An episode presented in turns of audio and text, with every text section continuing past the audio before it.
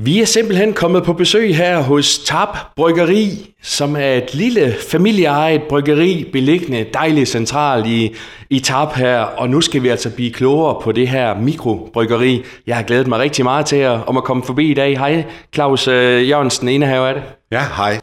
Claus, øh, gør os klogere på, altså Tab Bryggeri, 15 år har I på banen. Fortæl os om, om det her unikke lille perle. Ja, altså, det, det er sådan, at jeg jo havde en IT-virksomhed, som jeg solgte for 15 år siden. Der kom simpelthen nogle mennesker forbi. De sagde, at det ville vi gerne købe. Og jeg tænkte, at det var tid for mig til at få øh, lukket ned for stressniveauet. Og så satte jeg mig ned i et hjørne og tænkte, nu skal jeg da ikke lave noget mere. Men der går jo ikke ret lang tid, så beslutter man sig for, ah, et eller andet skal der ske. Og så kiggede jeg på vores lokaler her, og så tænkte jeg, at hvis vi bygger lidt om på dem, så kan vi faktisk brygge noget øl. Masser af øl, og det glædede jeg mig til. Vi havde fået etiketter, vi havde fået ølentusiaster til at smage vores øl, og Coop folk også, og alle synes det var fint. Gå bare i gang. Men under sådan et rejsegilde, så kommer der også nogle af mine gode venner og skulle have øl sammen med os. Vi fik jo masser af øl, og det var godt. Men så kommer de med en brun stentøjsflaske. Og så skulle vi jo smage alle sammen, og så booster jeg jo desværre ud med at sige, at det var da noget skidt det der. Det smagte ikke godt. Og så kom jeg nok også til at sige, at det kunne jeg gøre bedre. Og, og så var der jo så nogen, der synes, det skulle jeg lige bevise. Og siden der har vi lavet mjød, masser af mjød, og ikke andet end mjød. Og som min kone siger, vi har heller ikke plads til, at du laver øl, Claus, så du må købe de andre øl, og det gør jeg så. Så vi får øl, når er de andre, og så brygger vi vores egen mjød. Så det, der simpelthen startede med et øh, plan om et lille hobbyprojekt med, med øl, det er altså all in nu på, på mjød? Ja, altså i dag er vi jo en af landets allerstørste producenter, og vi laver, når jeg skal sige det, rigtig dansk mjød. Altså det er øh, forskellige biavlere fra Danmark, der kommer med deres bedste honning. Ikke noget skrammel, de kommer med deres bedste honning. Og så får vi, eller køber bær og æbler og så videre, urter rundt omkring fra. Når vi får for eksempel øh, bær, så er det jo nede fra øh, Vibegård i Skærbæk. Øh, Anders dernede, han laver jo solbær og reps og så videre, og det køber vi hans bedste øh, bær, og så laver vi mjød af det. Og Mary Villebøl nede ved Ribe, hun kommer med, med de håndplukkede æbler, hun ringer simpelthen og siger, på torsdag kommer jeg med æblerne, og så brygger vi simpelthen af det. Så det er sådan ganske... Øh, altså det, det, er, det er simpelthen produkter lige her fra vores eget land. Det er ikke noget med... Øh, ja, han har sagt ribena saftevand eller polsk industrihonning. Det, det skal laves rigtigt, når vi gør det. Og Claus, du er simpelthen nødt til at fortælle mig en ting. Øh, hvad er mjød, og hvad er forskellen på det, og så en, en helt almindelig klassisk øl?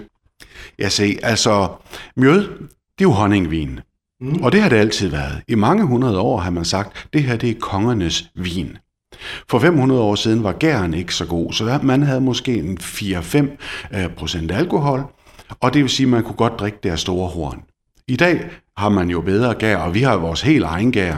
Så vi kommer op på 16 procent. Så det vi laver, det er faktisk en dessertvin til en god kop kaffe, til noget kage, til tapas, til ost. Men man kan også sagtens, som man køber en flaske og tænker, den fortønder vi med lidt øh, appelsinjuice eller ananasjuice med hvidvin, og så lave en velkomstdrink eller en aperitif eller en drink. Det kan man sagtens. Men det vi laver, det er altså vin i stedet for en portvin eller en sherry. Vi har øh, mjød, som nogen kalder, jamen det er jo ligesom en tawny, eller det er jo ligesom en ruby. Ja, det er rigtigt. Og vi har også mjød, som indeholder malt og humle. Så det er en lille smule ølagtigt, men ikke meget. For vi vil ikke risikere at lave en, en øl. Det er stadigvæk en dessertvin. Den har bare nogle af de samme noter, hvor, hvor folk nikker genkendende siger, I var dejligt. Og som du er inde på, Claus, altså du havde en IT-virksomhed for 15 år siden, som, som du solgte. Hvor, hvor, hvor kommer din passion fra med, med øl, og nu øh, så lige pludselig, så er det jo blevet mjød? Ja, altså passionen er jo egentlig bare, at man skal lave noget, man kan lide. Og det der IT, det kunne jeg godt lide, men der er bare det, når man arbejder så meget, som vi gjorde, vi, vi havde jo offshore-kunder, der forlangte, at vi arbejdede syv dage om ugen og midt om natten og så. Og det var stressende. Og, og, og det er fint, det, det var super godt, og, og der er gode penge i det selvfølgelig. Men det bliver bare lidt det der hamsterhjul, som er ved at tage livet af en. Og mit blodtryk og mit stressniveau var ret højt. Og jeg tænkte, jeg har en chance for at komme ud af det. Det vælger jeg bare. Og så skal jeg noget andet. Og det er det, jeg har her. Jeg har jo et dejligt mjødbryggeri, og jeg kan stå op klokken 6, hvis jeg har lyst til det, men jeg kan sådan set også vente til klokken 7. Og det er jeg rigtig glad for. Hvor mange øh, flasker øh, deslige bliver der egentlig produceret her hos jer om året? Altså her kan vi have 30.000 flasker om året, og det er det, vi laver. Vi udnytter hver en kvadratcentimeter, og det er lige sådan, det skal være. Vi har haft forspørgseler fra en tysk grossist, der godt, eller vi har en forspørgsel fra en tysk grossist, der synes, det kunne være fint, at vi kom til Tyskland. Og øh, vi har også haft forspørgsel fra USA, og det er bare der, jeg er meget forsigtig. Fordi lige pludselig så kommer jeg i mit hamsterhjul igen. Jeg kan godt se, at det kunne være rigtig sjovt, og, og jeg kan også se, at de er meget, meget glade for vores produkter for søren da. Men jeg ved godt, hvem det er, der skal arbejde. Så det vil jeg gerne lade være med. Men selvfølgelig, jeg har jo øh, fire børn og svigerbørn, og nogle af dem siger, for delen da, det er da det, vi skal. Men de er jo også unge. Og, og jeg, jeg er jo sådan lidt mere, at min kone siger, at jeg er lidt lad af natur. Det, det, tror jeg, det tror jeg ikke, det kan ikke passe. Men, men, men jeg tænker, at den tager jeg lige med forsigtighed, for at begynde at investere millioner nu får jeg det ligesom Kjeld i Olsen-banden, Tix. altså, jeg ved ikke rigtig, om det er på det her tidspunkt af mit liv, at jeg skal det. Du virker som en meget øh, ydmyg mand, Claus, øh, men det er jo faktisk gået der ret godt, altså. Og det er jo det er, det er jo også nogen, der har lagt mærke til rundt omkring i, i landet her. Ja, det er rigtigt. Altså, vi, vi har jo vundet øh, nogle internationale priser og Danmarks mesterskaber og sådan noget. Og vi går jo stille med dørene. Øh, der er jo folk, der kommer og besøger os og siger, at det skal der hænges op, de der øh, præmier og diplomer, det skal der hænges op på væggen. Og jeg tænker, ah, men, men for eksempel til det sidste DM, der vandt vi jo både guld og sølv og fem bronzemedaljer. Vi, vi ryddede jo bordet, og det var jo tredje gang, vi vandt DM. Ja. Øh, de sidste tre har vi jo vundet, så vi, så vi gør jo noget helt rigtigt. Men, men sådan lige frem til at, at, at rende og annoncere med det, det bliver det ikke så meget til. Vi, vi lever et meget stille liv. Men Claus, er du, er, er du ikke stolt af det her, altså du har bygget op nu her, nu er det 15 år, og, og det kommer jo lidt ud af en tilfældighed, at det ender med mjød, og så viser det sig, du er simpelthen den bedste af alle til at gøre det her. Jo, jeg er rigtig stolt, og jeg er også rigtig ydmyg. Hver eneste opskrift har jeg lavet selv fra bunden. Og gang på gang, så støder jeg også ind i, at når jeg får en idé, så er der nogen, der siger, det her, det er tosset. Hmm. Og, og så alligevel, for eksempel øh, har jeg lavet farsmjød. Den findes jo rundt omkring i Coop-butikkerne, og den findes jo ved, noget ja, øh, Bjørn K. har den da også, og, og selvfølgelig øh, slik for voksne i Kongensgade. Men, men farsmjød, det er sådan en, hvor jeg har puttet kaffebønner i. Og malt og humle, meget mørk ristet. Og, og, og der er altså folk, der sagde, da jeg fik den på tapetet, der, det var for tosset, men det var den, der løb med guldmedaljen sidste år. Og øh, sådan set er den regerende øh, bedste danske mjøder. Så lavede vi en Halloween-mjøde også. Det var også en, den gider min kone ikke, fordi den er halvtør som en hvidvin. Og jeg synes jo, der er nogen, der er bange for mjød, fordi uh, jamen, det er jo sødt. Og det behøver det slet ikke at være. Så da jeg lavede Halloween-mjøden, så synes jeg jo, det var sjovt, og min kone sagde, den, den skal du ikke, øh, den skal du, det gider jeg ikke. Og så tog jeg den med til, til Danmarksmesterskaberne, og den fik så sølvmedaljen. Så det, det jo rigtig sjovt, og det bliver man rigtig stolt af, når man laver sådan noget, der virker. Men det skal helst ikke være noget med stress og jag. Altså, det skal Nej. ikke. Nej. Og vi skal også lige forklare lytterne her, altså vi sidder her i, i, i skønne tab, øh, hvor, hvor, hvor bryggeriet er. Men du bor her også, øh, og, og din familie er vigtig. Altså, hvad, hvordan er det, at det her det er et familieprojekt, og, og, både med privat og erhverv øh, i samme område? Altså, jeg synes jo, det er dejligt. Fordi når de sender noget tv, som jeg tænker, det er ikke noget for mig, og konen siger, det vil jeg gerne se. Så kan jeg lige sige, jeg har lige noget ude på bryggeriet, jeg skal ud og se til. Og det er jo ikke engang løgn, for der er jo altid et eller andet, jeg går nusser med. Og så har jeg jo altså kun 3-5 meter, så er jeg på bryggeriet. Og så kan jeg gå herude og gøre mig mine tanker, eller vaske et eller andet op, eller tørre nogle borer. Der er altid et eller andet, man kunne gøre. Det synes jeg er dejligt. Og vi har jo børn og svigerbørn, og børnebørn i nærheden. Så det er jo også noget med en gang imellem at, at få lidt hjælp. Og det synes jeg er skønt. Altså, når jeg engang imellem for eksempel skal brygge, så, så kan jeg godt have en søndag, der siger, at jeg skal først møde klokken 10 i morgen, så vi kan jo ses klokken 6. Så går vi i gang med at brygge. Og der om eftermiddagen, så kan jeg godt have en svigerdatter, der siger, at jeg har fri klokken 2. Så kommer hun og hjælper mig færdig. Og det er, jo, det er jo rigtig fedt. Vi får jo snakket, vi får hygget, vi får alt muligt. Så, så det, er jo, det er jo dejligt. Og jamen, jeg løber lige hen og henter, og så er det en af børnebørnene, for han går jo lige herhen, og så kan han lige komme, og så kan han også hjælpe. Og det, det altså, så har vi det jo skæg. Altså, så, så bliver det ikke bedre. Sådan en arbejdsplads, det, det er der jo ikke ret mange, der har. Ej for det. Og Claus, jeg kunne godt tænke mig, at du lige gav mig sådan en, en lille rundtur. Altså, vil du ikke lige vise mig ud i, i bryggeriet? Jo, det kan du tro. Der er ikke så langt herud, jo. Nej, det er dejligt. ja. Se, hvis man er fra Tarp, så vil man kende det her rum. Nu er der sket noget med akustik, nu håber jeg, at man kan forstå mig. Men med det her rum, øh, der, der ved Tarp-folk, at det, det var jo det gamle salmageri. Mm. Her har været trægulve, her har man stået og lavet forskellige ting. Det, her, det er sådan træværkstedsagtigt. Og, og det første, jeg måtte gøre, det var Ja, når jeg siger det, så er det jo fordi, det er jo børn og svigerbørn, der har rykket det fra hinanden. Ned med lofter, op med trægulvene, alting skulle væk, nye elinstallationer, alt skulle pusses om, der skulle støbes gulv med gulvvarme, der skulle være gulvafløb, det er, alt er splinter nyt. Og så selvfølgelig epoxy på lofter, epoxy på vægge, epoxy på gulve. Og her kan vi så stå og brygge. Ja. Og hvad, hvad, hvad, hvad, hvad, hvad har vi her, Claus?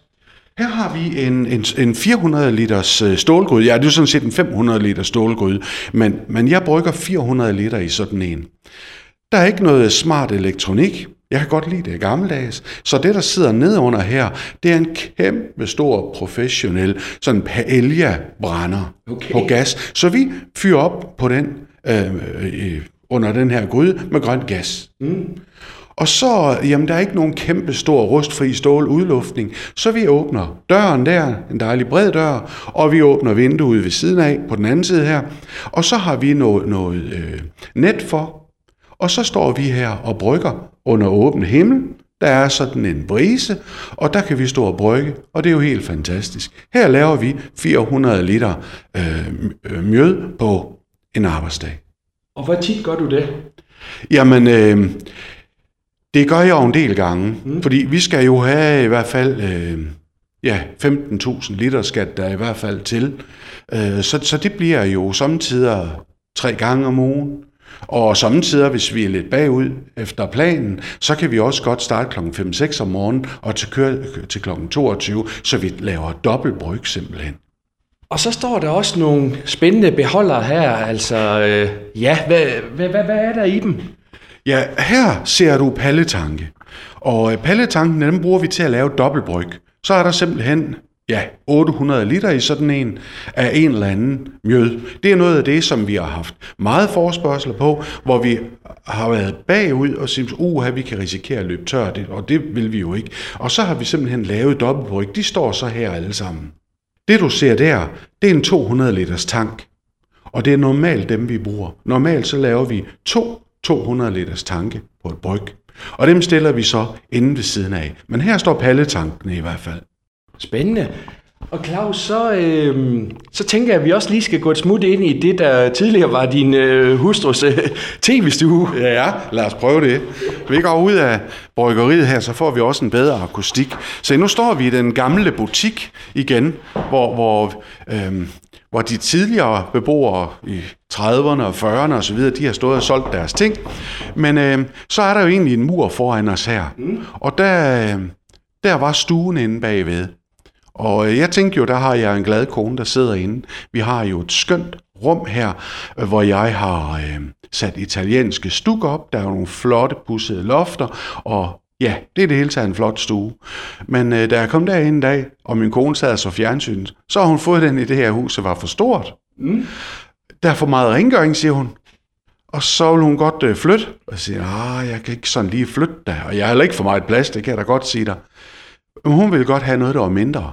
Så har vi et, et sted herinde bagved. Der sad en tekniker inde og arbejdede øh, med de her computer og serverløsninger. Han ville gerne have fred og ro, og det fik han så. Det rum har vi givet min kone til CTV i.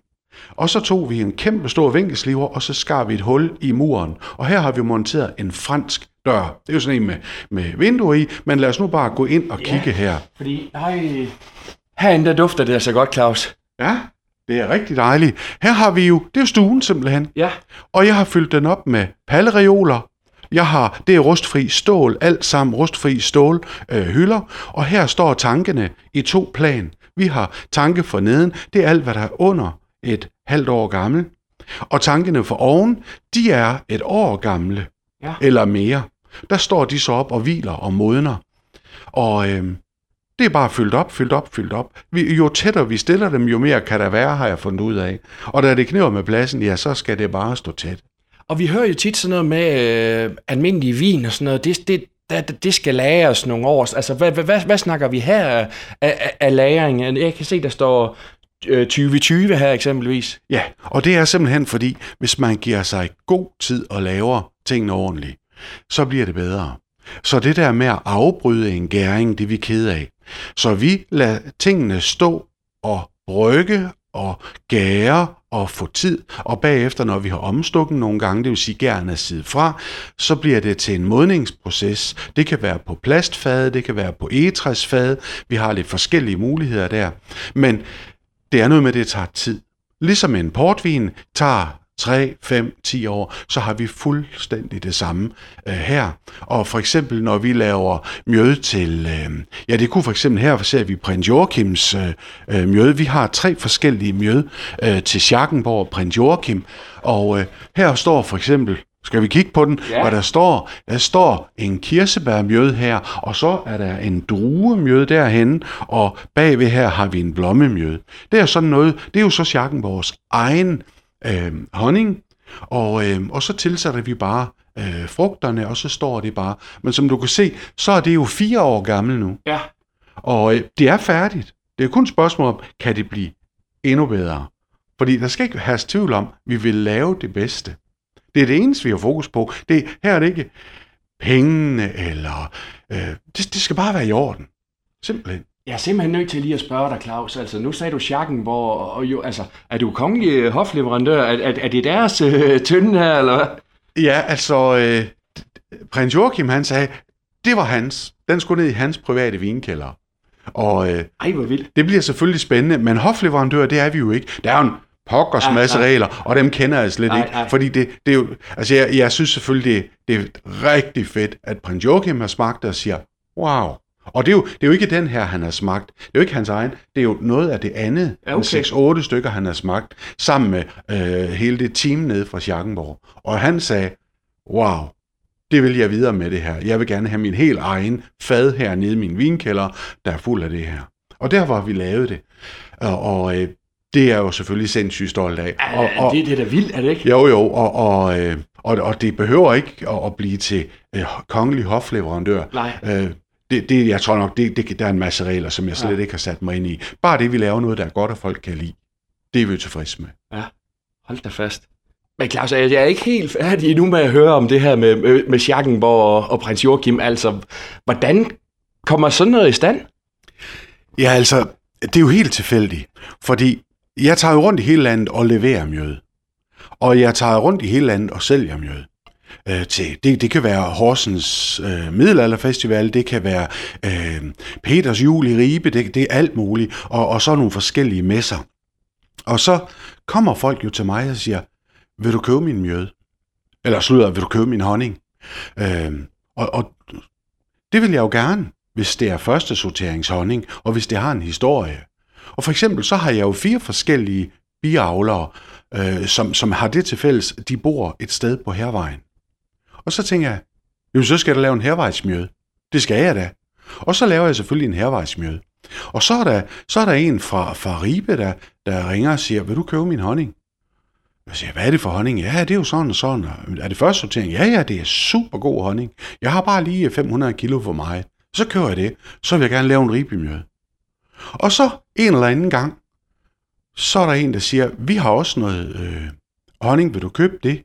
Så siger han, hvad er det for noget honning? Ja, det er jo, det er jo noget, der, det er jo Schackenborg. Øh, Schackenborg, hvad er det lige? Er det hernede? Ja, ja, ja, det er Schackenborg Slot, ja. Vi, vi har noget honning, det, det vil vi gerne sælge dig. Så siger, det, det kunne da være fint, det vil jeg da gerne. Øh, jeg laver jo meget forskelligt. Jamen, det vil de da gerne smage så.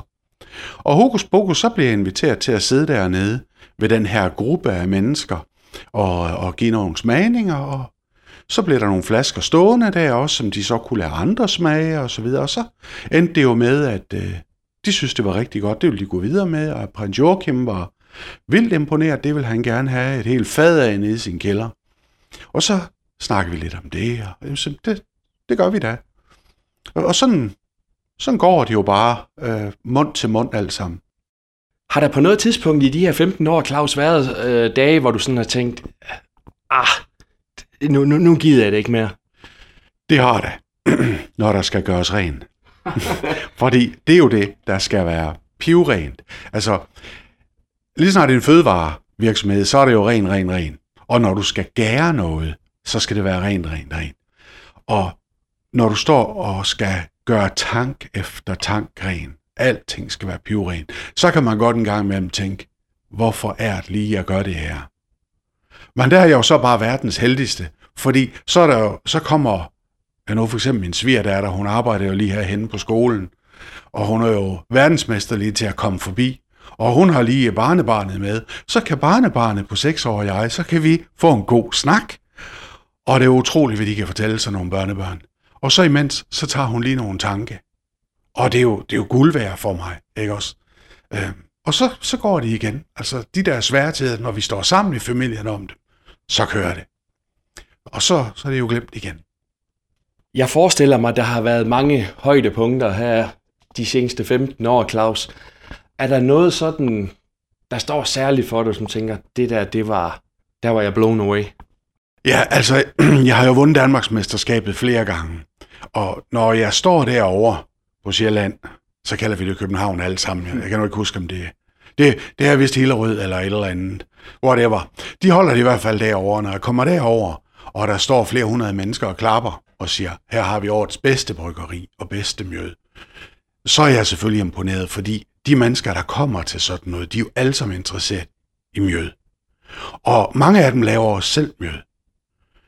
Og øh, når de siger, det her, det er godt, så er det klart, så, så tager jeg det, så tager jeg mig det nært, så, så bliver jeg rørt, altså det, så er jeg imponeret. Det er. Og vi har, jo, vi har jo haft flere sommelierer til at smage vores mjød, der siger, wow, super høj kvalitet. Vi har flere, øh, hvad hedder det, portvinsalmænder, der siger, hold da, hvor er det godt det her. Det er jo imponerende. Og sikke en bredde, sikke en kvalitet, og så til den pris. Vi koster jo kun en tredjedel af en rigtig god flaske portvin. Så det er jo imponerende, at man kan få dansk kvalitet til den pris. Og så helt uden sulfit og svovl og klaringsmidler og sådan noget. Det er bare et rent produkt. Så jo, så bliver man stolt. Men Claus, øh, øh, hvordan har du tillært dig den viden om, hvordan man lige øh, sætter de her smagsnuancer sammen med, med, med alkohol og så videre? Altså det, jeg kan vel ikke bare sådan lige starte i morgen, og så bum, så har jeg lavet en god mjød. Altså, jeg har selvfølgelig været heldig, fordi min far og flere i vores familie har faktisk brygget vin øh, helt tilbage, ja, helt tilbage i 50'erne.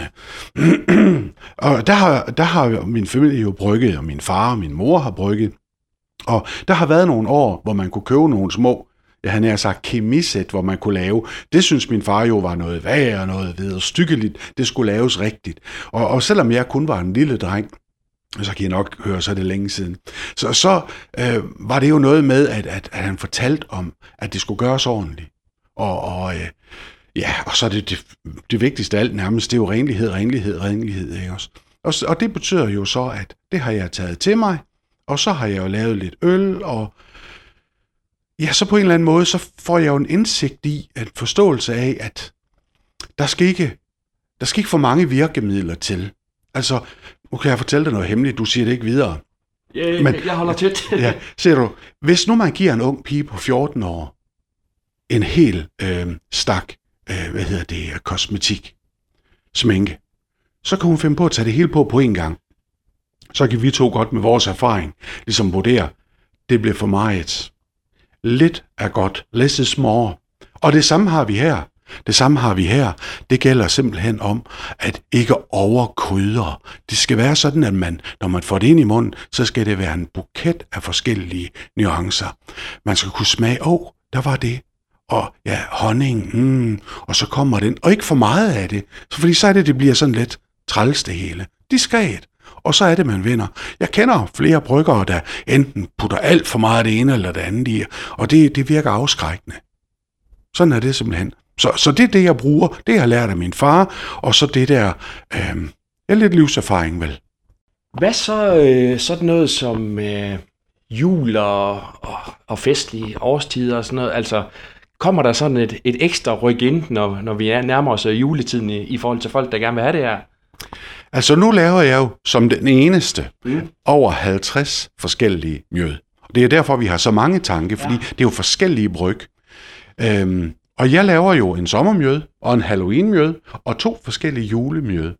Så vi har sådan lidt årstid, men, men, men ellers er der ikke. Nej. Altså, der kunne være en tendens til, at de lyse mjød det er i forår og sommer, og de mørkere mjøde, det går i efterår og vinter. Men vi har egentlig en helårs cyklus, hvor vi kan se, at det forsvinder hele tiden. Jeg skal jo til København hver tredje, fjerde uge og levere til vores kunder derovre.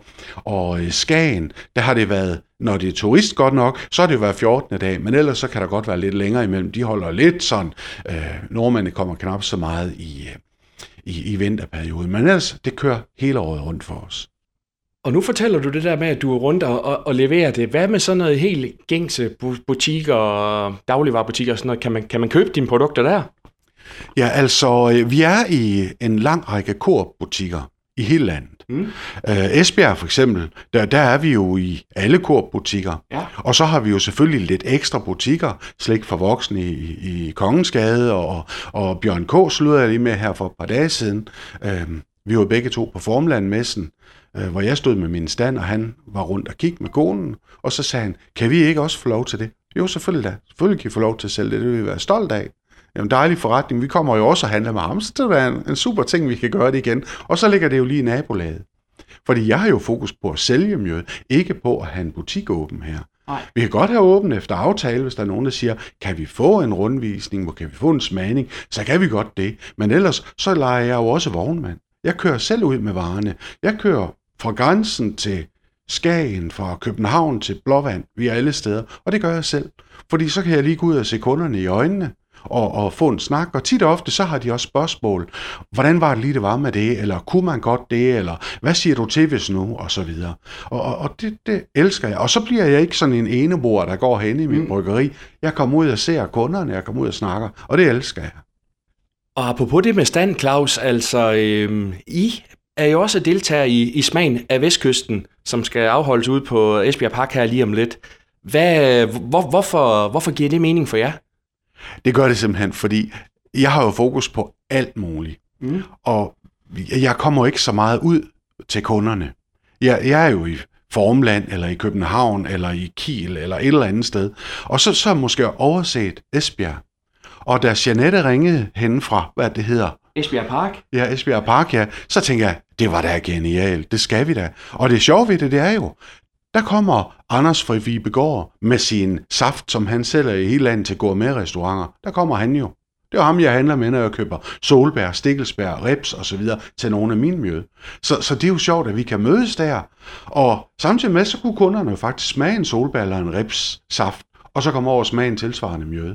Det er jo sjovt. Vi har et fantastisk samarbejde, og det gælder jo også Villebøl ned fra, fra Ribe, Villebøl Hus og Have.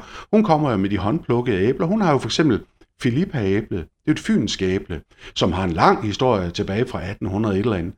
Det er de æbler, vi får, men også håndplukkede gråstenæbler. Det er jo vores nationale æble.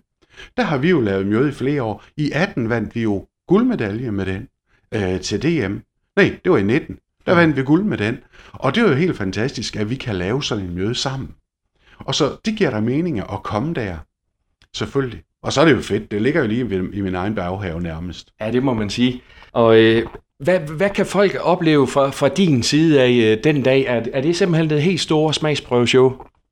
Ja, altså jeg tager ikke 50 mjød med. Jeg tænker, typisk tager jeg en 5-6 stykker med. Og øh, så kan jeg tage lidt ekstra flasker med, så kan man se, at vi laver øh, glasflasker med mjød i, som er fuldstændig klare og lækre. Det er typisk det, man vil stille i en vinforretning. Men vi laver også en serie på brune stentøjsflasker. Det er super kvalitetsmjød. Det er ikke den samme mjød, det er noget andet mjød. Men det kunne man typisk se ved Ribes Vikinger og, og andre museer i hele landet. Og så endelig, så har vi lavet en splinter ny sort serie, som er helt fantastisk. Og der er det typisk de der lagrede, øh, øh fadlagret mjød med whisky, sherry eller madeira osv. Og noget af det tager jeg med, så man kan se lidt forskelligt. Hvad er det egentlig, vi laver? Det lyder bare mega fedt. Claus, skal vi ikke lige gå ud i, i butikken her igen, altså hvor man altså også virkelig kan se de her mange forskellige mjødarter, du, øh, du har. Øhm, og I har jo også en, en hyggelig lille gårdhave herom, øh, noterede jeg mig, Claus. Øh, hvad, hvad, har I også sådan uh, små arrangementer i, uh, i huset her? Ja, altså man kan godt booke os. Øh, samtidig så har jeg været ude til, øh, til smagninger øh, for 100 mennesker eller 200 mennesker, og jeg så må have børn og svigerbørn med til at være med til at servere. Men øh, andre gange så kommer folk her, 8, 10, 20 mennesker. Og hvis vejret er til det, så kan vi fint sidde ude i vores biergarten eller mjødegarten. Og der, ja, vi har vores lille gårdhave derude, hvor man kan sidde og, og få en smagning. Det er smadret hyggeligt og rolige forhold. Vi har jo faktisk, det er jo ikke, hvad det er, en tre ugers tid siden, der havde vi besøg af Tour de Bier. De kom jo 60 mand, og det er klart, så, så kan pladsforholdene, så, så kan det jo godt lige øh, knibe lidt. Men vi fik det til at køre. Der kom øh, lidt af børnene, svigerbørn forbi, og så gav de en hånd, og det blev super arrangement. De var vildt, vildt, vildt imponeret, både over vores møder og i det hele taget vores, vores bryggeri. Så det var en stor oplevelse. Men det sker jeg til. Så er det nordmænd, vi har på besøg, så er det Belgier og sådan. Det, det kan man godt, ja.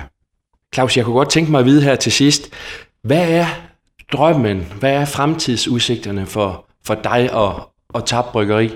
Au, der, der fik du mig lige. Fordi min drøm er jo bare, at det går, som det går. Ja. Vi er populære, vi sælger vores mjød. Vi laver godt mjød. Vi har et fantastisk udvalg. Når jeg skal sige det selv, så, så er der ikke nogen, der kan gøre det bedre. Men det er rigtigt, at der er nogen, der gerne vil købe vores mjød i udlandet. Og øh, så meget mjød har jeg ikke. Og der er det jo rigtigt, at, at jeg har nogle drenge, og jeg har nogle svigerdøtre, der siger, jamen så lad os give den en skalle, det vil vi gerne. Hvad siger far så? ja, og det er jo det, jeg går med lige og tumler. Skal jeg gøre det? Fordi der skal dele med arbejdes. Og jeg ved jo godt, at, at de er super gode til at hjælpe. De er der fra tidlig til sen. Men altså, jeg, jeg vil meget nødt ind i det der hamsterhjul igen. Jeg har, jo, jeg har jo verdens bedste job her. Jeg er jo fri som fuglen. I går blev jeg ringet op fra Skagen. En kunde, jeg lige har solgt noget mjød. Og hun sagde, hold op, den nye serie, jeg har faktisk udsolgt, kan du komme igen? Og det er på få dage. Og jeg er jo verdens lykkeligste mand, jeg er verdens heldigste mand. Der skal jeg da passe på ikke at få lavet om og hoppe tilbage i et eller andet hamsterhjul. Så jeg skal lige have tænkt over, hvad jeg gør der. Det bliver enormt spændende at følge, og tusind tak, fordi du lige øh, har gjort os klogere på den fantastiske rejse, du har været på her de, de, de sidste 15 år. Det, det lyder til, at, at der, der er mere mjød i dig. Ja, det er der. Idéerne er der. Jeg har flere mjød, som jeg skal have lavet. Og øh, tusind tak skal du have. Det har været hyggeligt at have her. Jeg håber, du får lyst til lige at smage vores mjød, når ja. du ser den rundt omkring.